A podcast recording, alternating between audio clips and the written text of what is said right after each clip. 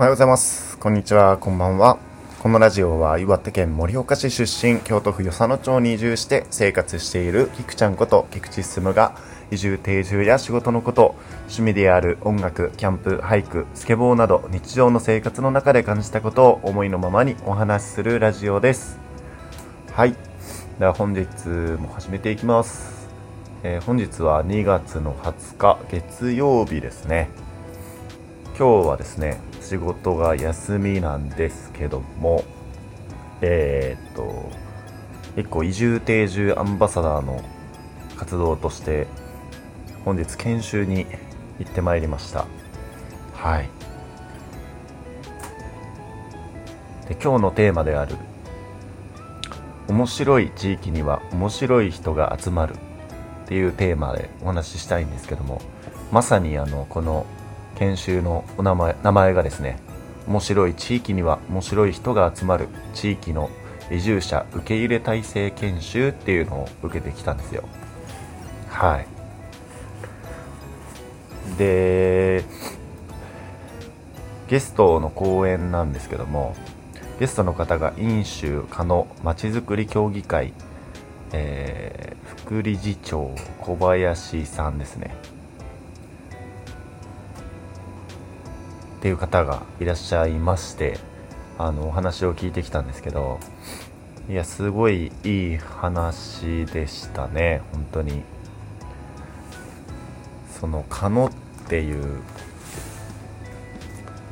地域のなんか話鳥取にある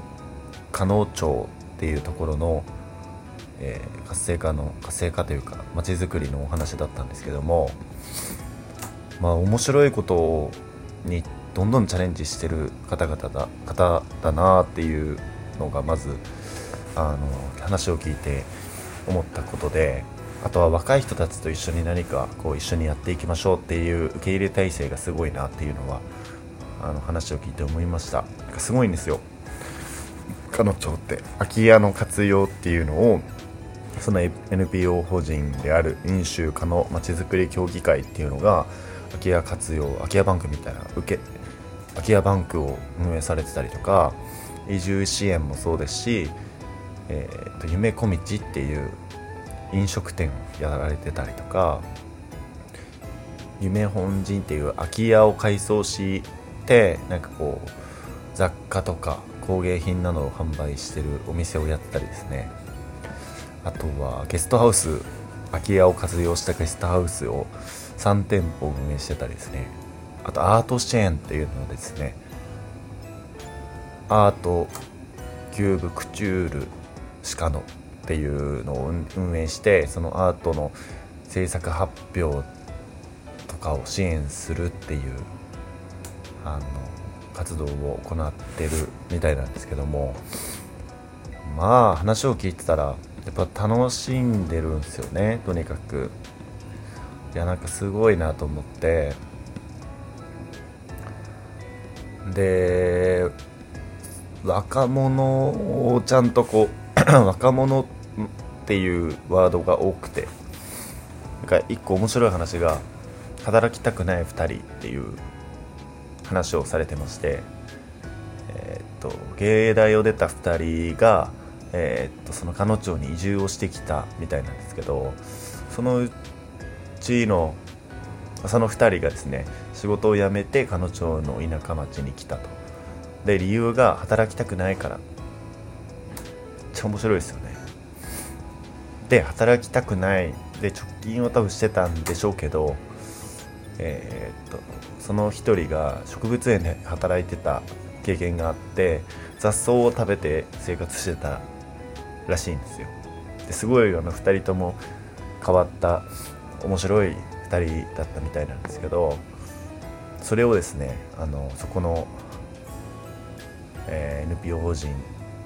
飲酒可能まちづくり協議会で、えー、と働かないかということであのメンバーに2人加えて、えー、とやられてたみたいなんですけどなんかそんな方々も受け入れる受け入れることに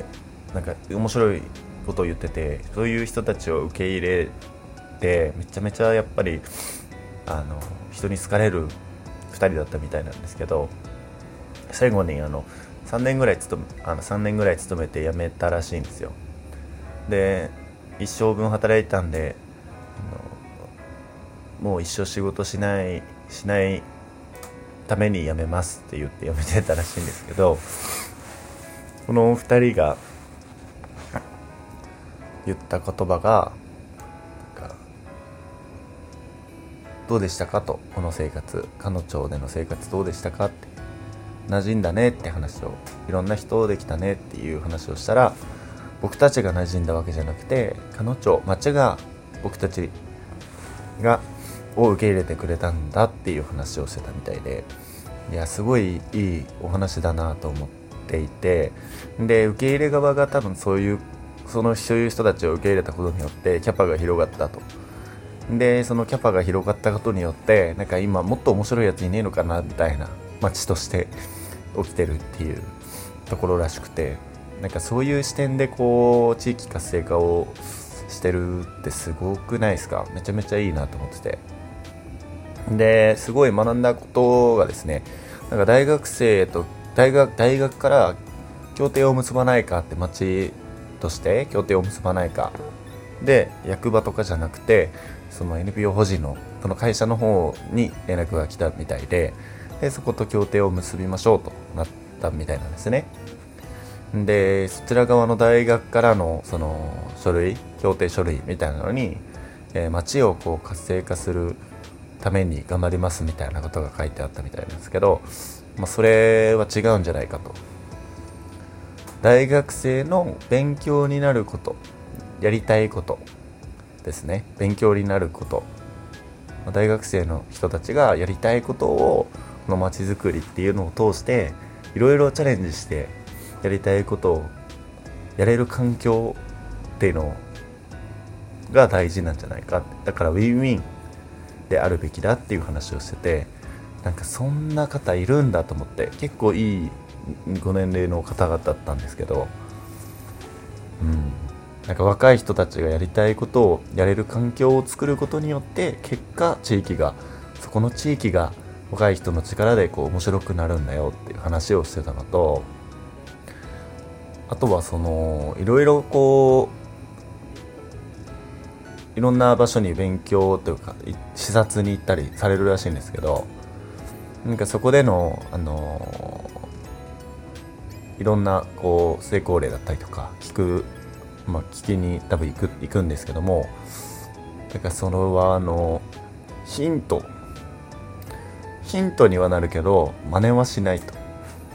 でも真似するとなぜかなぜ真似はしないかって面白くないからだ言ってたんですよね。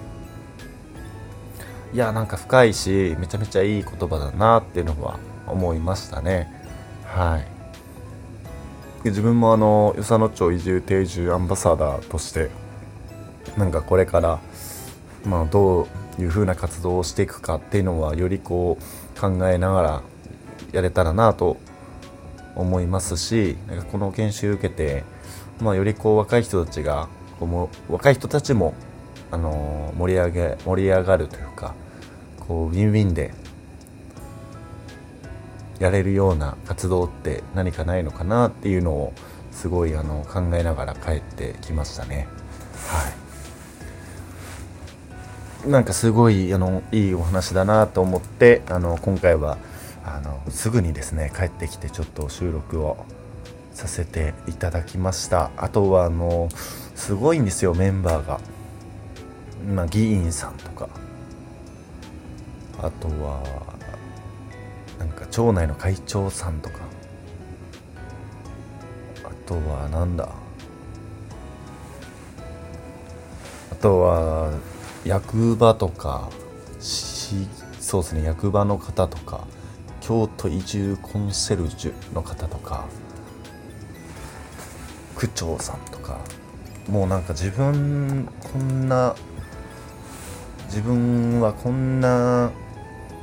自分はいていいものなのかって思うぐらいなんかすごい方々と一緒に参加させていただいてグループワークしたりとかしたんですけどなんかその町々に町によってこう悩みがあったりとかうん。なんかやっぱり移住者は来てくれてるけど町の人と揉めてすぐ移住者の人が3人ぐらい出てったみたいな話をしてて、うん、なんか町に住んでる人たちはやっぱ求めてることがあると。その自治会というか何て言うんですか？隣組みたいな。